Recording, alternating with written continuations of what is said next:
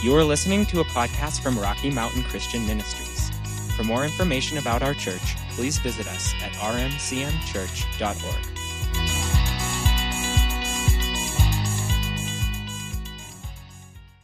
We're going to talk.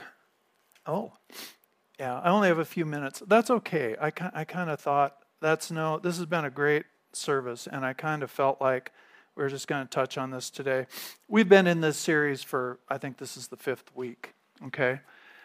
Uh, we've been talking about this issue of expectation, especially faith and expectation. Several weeks ago now, must be a couple of months ago or more, when we were praying in here on Wednesday morning, I just want to read some of these uh, statements that we've kind of been working from. We were in here on a Wednesday morning. The Lord just began to speak into my heart. And uh, I just want to read a couple of these just to kind of bring us back on track here. The, he, one of the things he said was he wanted us to be content, but never satisfied to the point where we're no longer hungry. We no longer hunger for more. And we talked about that. We talked about how we can be content spiritually and yet hungry, and hungrier and hungrier for God. And then he said, never be satisfied with the status quo or the generally accepted level of what is possible or what the Lord is willing to do for you, in you, and through you, because absolutely nothing is impossible with God. But anytime you set out to do something great for God, somebody's going to tell you it's impossible. And there were a number of other statements, but we've kind of, from that, felt like what the Lord was saying was He wanted us personally, this church, to come to a place of greater faith and expectation, to expect more from God and expect more in our prayers. And, and again, we've made the point not talking about an entitled attitude, we're, we're not talking about um, being dissatisfied with what has already taken place. In fact, I think that's a super important thing is that we never discount the day of small beginnings and that we never discount what God has done to this point in our life because we haven't seen everything that we want to see yet. We need to actually build upon the victories and the, the progress that we have seen in whatever area. So, we're not talking about having a, an, an ugly attitude in expectation. We're talking about the fact that if we believe that God is true to his word, we should have big expectations because he's got, we've got big promises. Okay, we serve a big God. So when we pray and when the Lord puts something on our heart, no matter how difficult the situation may be, whether it's praying for somebody that to right now in our lives, that person, their life, their history, whatever, it looks absolutely hopeless that they would ever come to the Lord, we should expect that the Lord, because, because God's faithful, because God loves them more than we do, because Jesus died for them, we should expect to see that person's life turned around. It's not about us, it's not about us somehow, you know, uh, having the right amount of influence in their life or so. It's the Lord, Jesus, died for every single person. You know, he loves every single person. He wants no one to perish, but everybody to come to a saving knowledge of him. So, so whatever the case may be, we've just been working with these ideas that the Lord is calling us to a place of increase, both in faith and expectation. I, and I think the reason for that, I, I just have felt so much like for, for some time now, for the last six, eight months or more, I, I just feel like we're on the verge of some kind of transition. And I don't like to, I don't throw that kind of stuff out very often. I, I really believe in a steady walk with the Lord, an increasing walk with the Lord, but a steady walk with the Lord. But God is up to something in this church and in this town, and uh, He's preparing us for some things. And I don't know what they are. But I feel like right now we're at this place where He's wanting to draw us up in the area of of expectation. So, you know, expecting God to keep his word and do what he said is not presumptuous.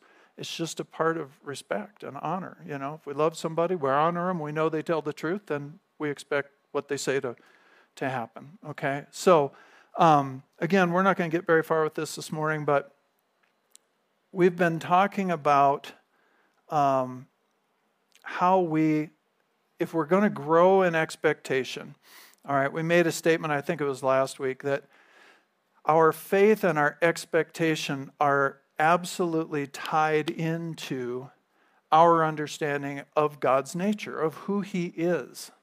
You know, and you think about that with anybody that you know, your what you expect from them is tied into your knowledge of them, who they are, what what what they what is their passion, what are their skills, what you know, what are they bringing to the table? I mean, in a human level, and so our expectations come into line with that. The same is true with God, for, for better or for worse. There are people out there expecting things from God that God will not do.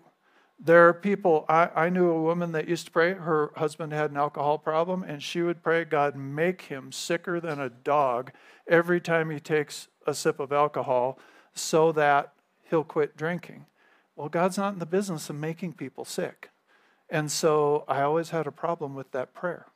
And there there we've known a lot of different cases like that. People are expecting and sometimes it's out of brokenness. Sometimes it's because they feel so unworthy of the lord's blessing and favor on their life that they're expecting the worst. I mean we all we all probably know people like that that have that view of god. So they have a wrong understanding of who god is and what his nature is and so their expectations are wrong. And in the same way on the other side as we gain an understanding of who God is, what He's done in Christ, what He's like, what He's always been like, but we see it in, in the Lord Jesus Christ and in His Word.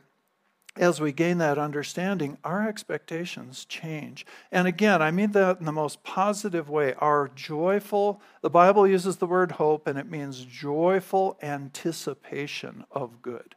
It's a joyful expectancy. It's not presumptuous. It's not entitled. It's not snotty. It's not any of those things.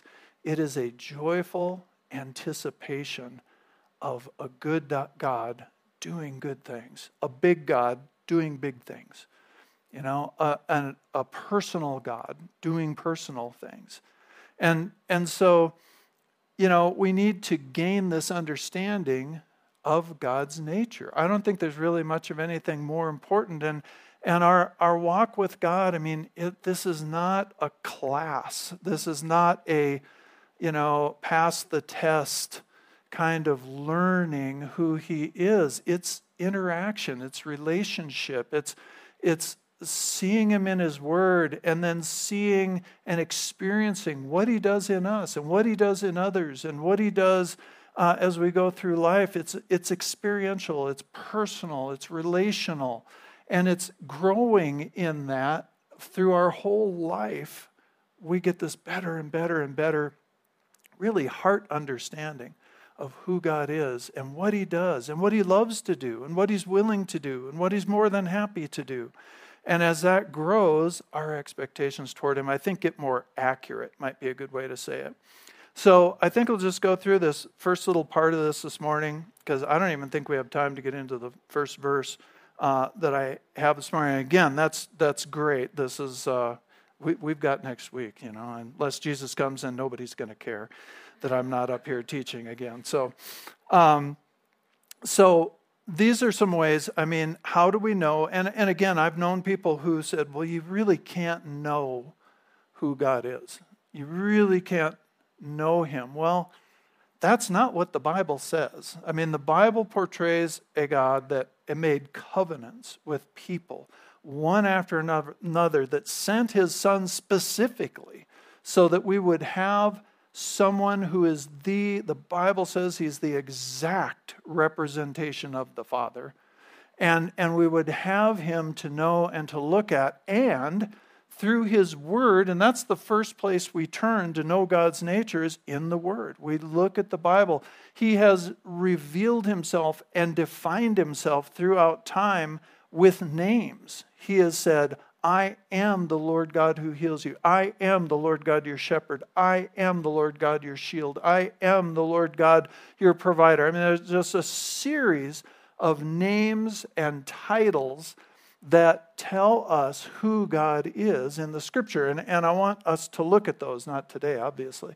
Uh, but I want us to look at those. And for many of you, that's you've known that for years, but it's so good to refresh yourself in that. God has said, This is who I am, not just what I do, not just what I do, this is who I am. And the thing to remember about God is He does what He does is a is an outflow of who He is. Always. It's because He can't lie. He's truth. He's perfect truth. He's not, you know, we all have good and bad days. And sometimes on our bad days, we have to go back and apologize for our behavior to the Lord and to other people. God doesn't have those days. God doesn't have those moments. God doesn't, doesn't have emotional outbursts. You know, he, he has emotions, but he doesn't have emotional outbursts. He is truth. He is consistent. He's the same yesterday, today, and forever. He is the same.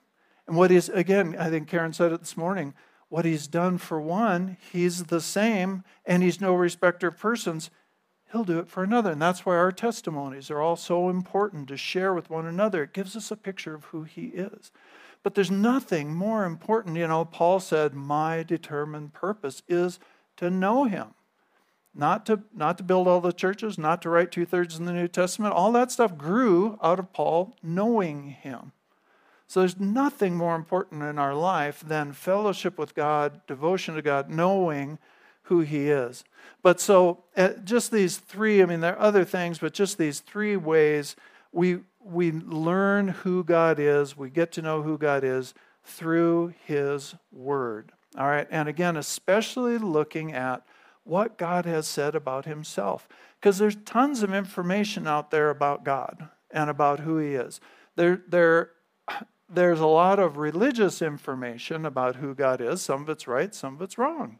Some of it's just religion, and it's and it's not accurate. It's not what God has said about himself and not what we see in Jesus. All right? And and then there are these days there are lots of people out there who don't know God, don't necessarily even acknowledge God, but they love to tell you what God is like and what the Bible says and how you should be as a Christian. They know all that. And they're very happy, particularly on social media, to share with you what they think God is like. And for us to take those views and those opinions over what God has said about himself is honestly kind of nuts. It's, it's, it's less than what we have available, okay?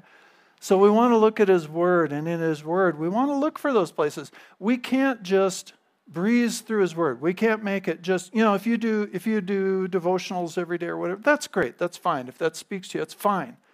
But you need to have an in-depth. You don't have to be a scholar, but you need to have a heartfelt, in-depth relationship with God in His Word. You need to let Him speak to you through His Word. And so it means not just reading the surface of the Word, but taking some time with it, meditating on it, spending time with it, praying over it, asking the Lord to show you what's in His Word, because it's in there. But, you know, sometimes we have to kind of identify some things. The second one I have up there is that we, we see His ways. It's one of the ways we know His nature, His ways. And that speaks of, you know, habitual patterns that we see of the way God acts, what he does, how he responds. And, and, and Jesus, obviously, is the clearest picture of that. We see how he responds to situations. Well, then we need to stop and think how would I have responded in that situation? And, and, and ask, Lord, show me, show me, Lord, how, what was your motivation? How were you?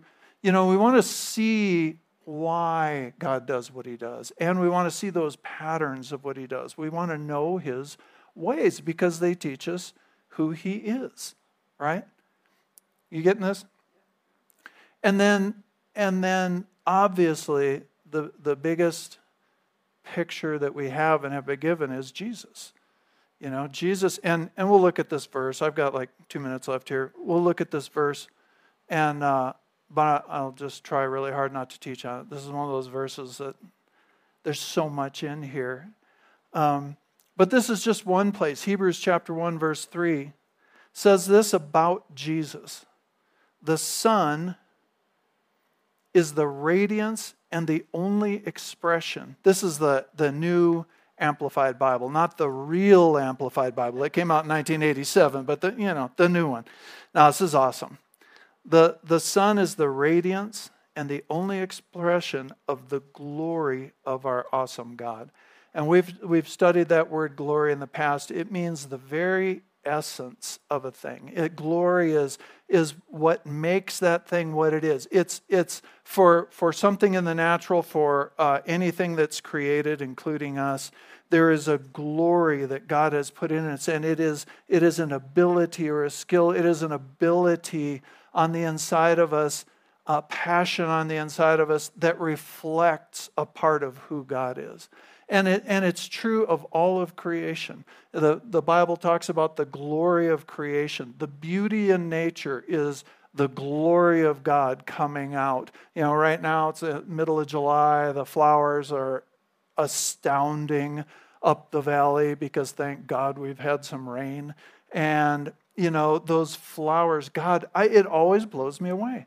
The vast majority of those flowers, none of us ever see. We never see them. And yet, God didn't just put them where we'd see them, He covered the earth with them. That says some things about God. The, the, you know, I always use the example of when we, for us, when we watch, I watch a horse running, there is a beauty to that.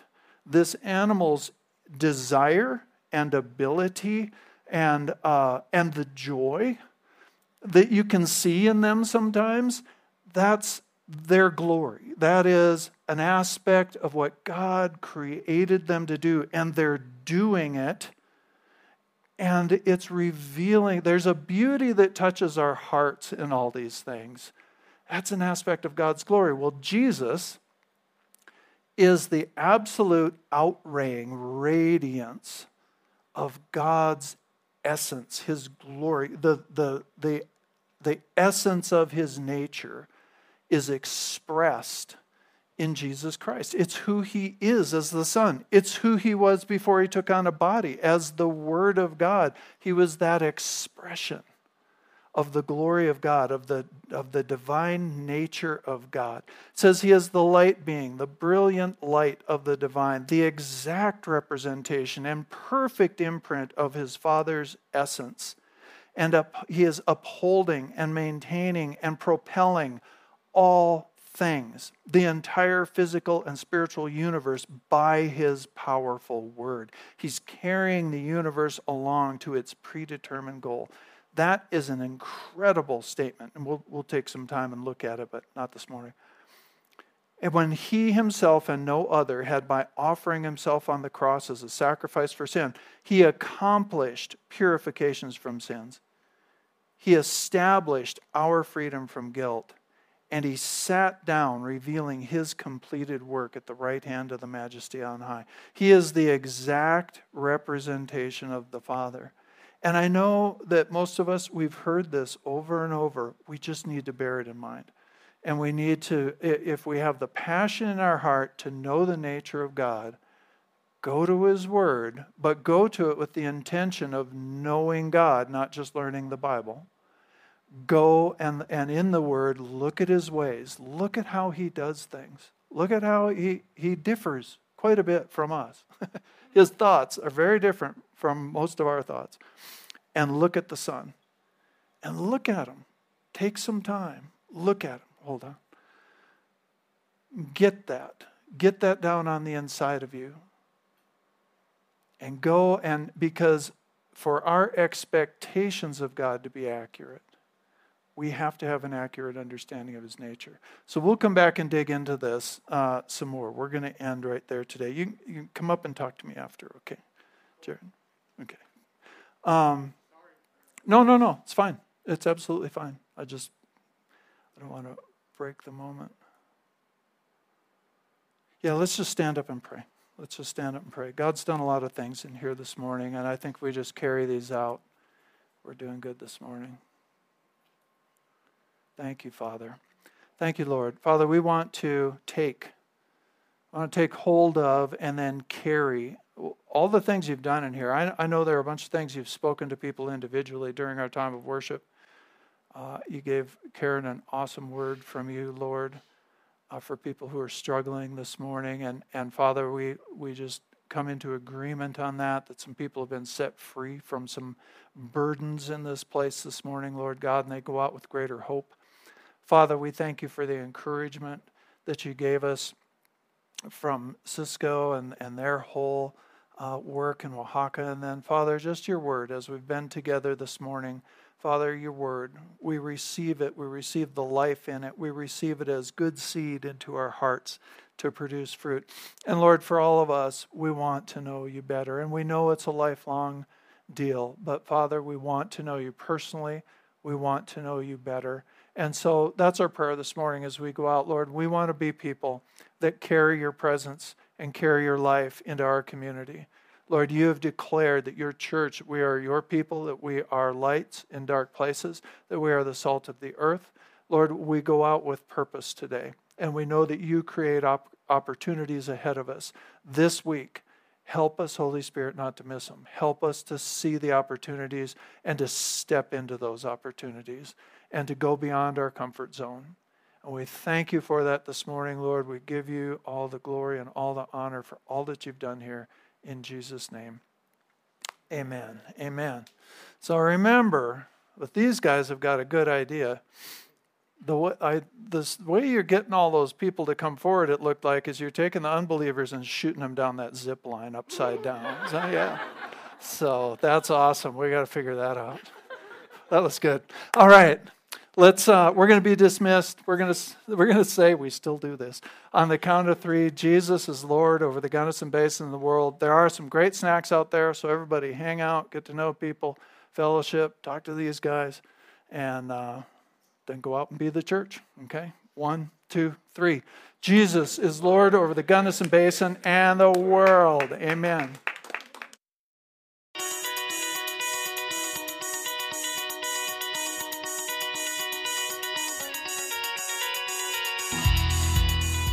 for listening to this message from Rocky Mountain Christian Ministries in Gunnison, Colorado. We hope you will visit us at rmcmchurch.org, like our Facebook page, or subscribe to our messages on YouTube.